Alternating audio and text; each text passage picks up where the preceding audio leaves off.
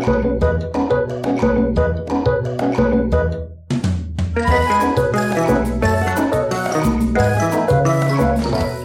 Doctor Allen from Jones Animal Hospital. Thank you for joining us for your weekly pause. This week's session, we're going to talk about eyes. Yes, animals have eyes. Well, almost all of them. We'll get to that here later on in this session. Eyes are one of those things that if a client calls our hospital and says, my pet has this or that eye problem, my receptionists have been trained to say, bring it in. Eyes are one of those things you don't wait a few days to kind of see how things are going to shake out. Eyes can go south in a hurry, and there are a variety of eye problems that if they're addressed promptly and appropriately, it's no big deal.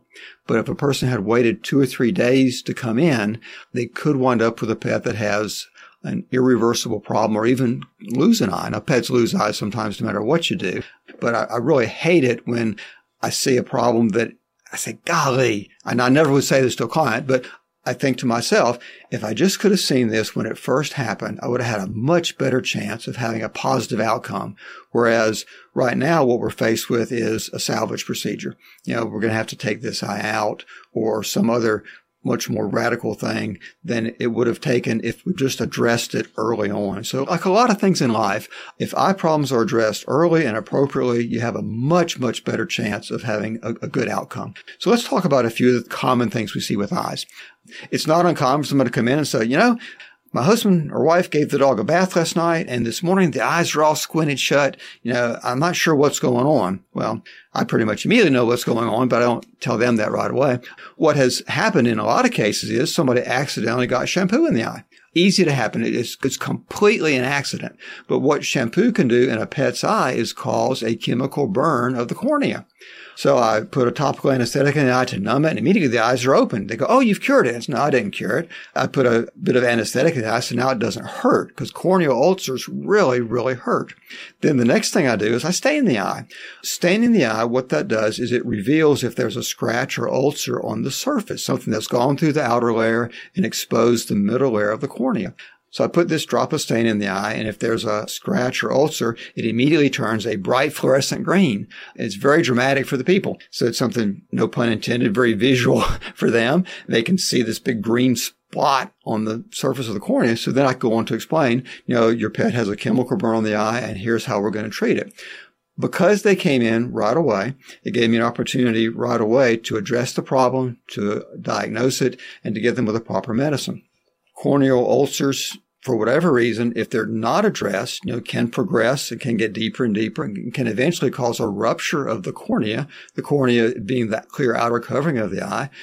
Cornea ruptures, then the globe, the eyeball itself, deflates because the fluid leaks out. The retina detaches, and now you've lost the eye. Whereas if that ulcer could have been addressed very early on, very different outcome. So corneal ulcers are something we see.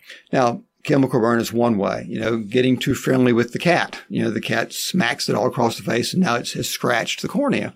Same thing. The person comes in, the, the dog is all squinty in that eye. I numb it, look at it, stain it. Oh, look, here's this scratch across the cornea. Here's how we're going to deal with that. Sometimes pet will be running through the brush and can scratch a cornea on a piece of stick or leaf or something gets in the eye and can cause a corneal ulcer. So corneal ulcers or corneal scratches are a very common thing to see, pretty easy to diagnose and pretty easy to treat. So that's one eye problem that we see. Another fairly common eye problem we see is conjunctivitis. Conjunctivitis is just inflammation of the membranes around the eye. A lot of people think conjunctivitis is a specific disease. It's not. Lots of different diseases can cause it. It's just an inflammation of the membranes around the eye. They come in with the red eye. So the white part of the eye has these very prominent blood vessels all around it. And there's a lot of inflammation going on. Well, there's several different things that can cause that. Irritation from corneal ulcer can certainly cause that. It can be infectious. There are several diseases we see in dogs and cats too that can cause conjunctivitis. Sometimes glaucoma can cause conjunctivitis. They, they come in to have a red eye. Glaucoma is actually an increase in the pressure inside the eye. Now, people can get glaucoma just like dogs and cats can. So they come in with a red eye, the eye may be bulging a little bit. We get out a special instrument called a tonometer, and we can actually checked the pressure inside the eyeball itself. If the pressure is above a certain point, we know the pet has glaucoma. And if it's addressed early enough, we can often put on medication to help bring that pressure down. Now, glaucoma is one of those things, though. If it's been several days with elevated pressure, very often there's already permanent irreversible damage to the retina before we ever see it. So just a red eye is all the people might have noticed, but if they let it go for days and days before they have it addressed, and if it was caused by glaucoma, it may be too late to save the eye if that's happened. Cherry eye, another problem we see fairly commonly. There's a tear gland in the third eyelid. Third eyelid is a little extra eyelid in dogs and cats that comes up from the inside corner of the eye and goes up over it. Inside that third eyelid, there's a tear gland. Sometimes that gland gets swollen and prolapses or flips to the outside. It's commonly called cherry eye. It looks like a little round bleb of tissue near the inside corner of the eye. Now, that's not a disaster and doesn't have to be looked at instantly, but that's something that we can often replace surgically by making a little pocket in the back of the eyelid and tucking that gland in it and sewing it up. If it's dressed early, it's easier to do, and it's much higher probability of it staying in there in place. Another common eye problem we see is called K C S. K C S stands for keratoconjunctivitis sicca, commonly known as dry eye, due to a lack of tear production. And very often these dogs come in with very goopy mucus discharge in the eyes. The eyes are really red and crusty. Sometimes they're sealed shut from these drainages. Sometimes they're all this dried on like concrete stuff all around their eyelids where they've been having this chronic drainage. And it's due to their tear glands not producing enough tears.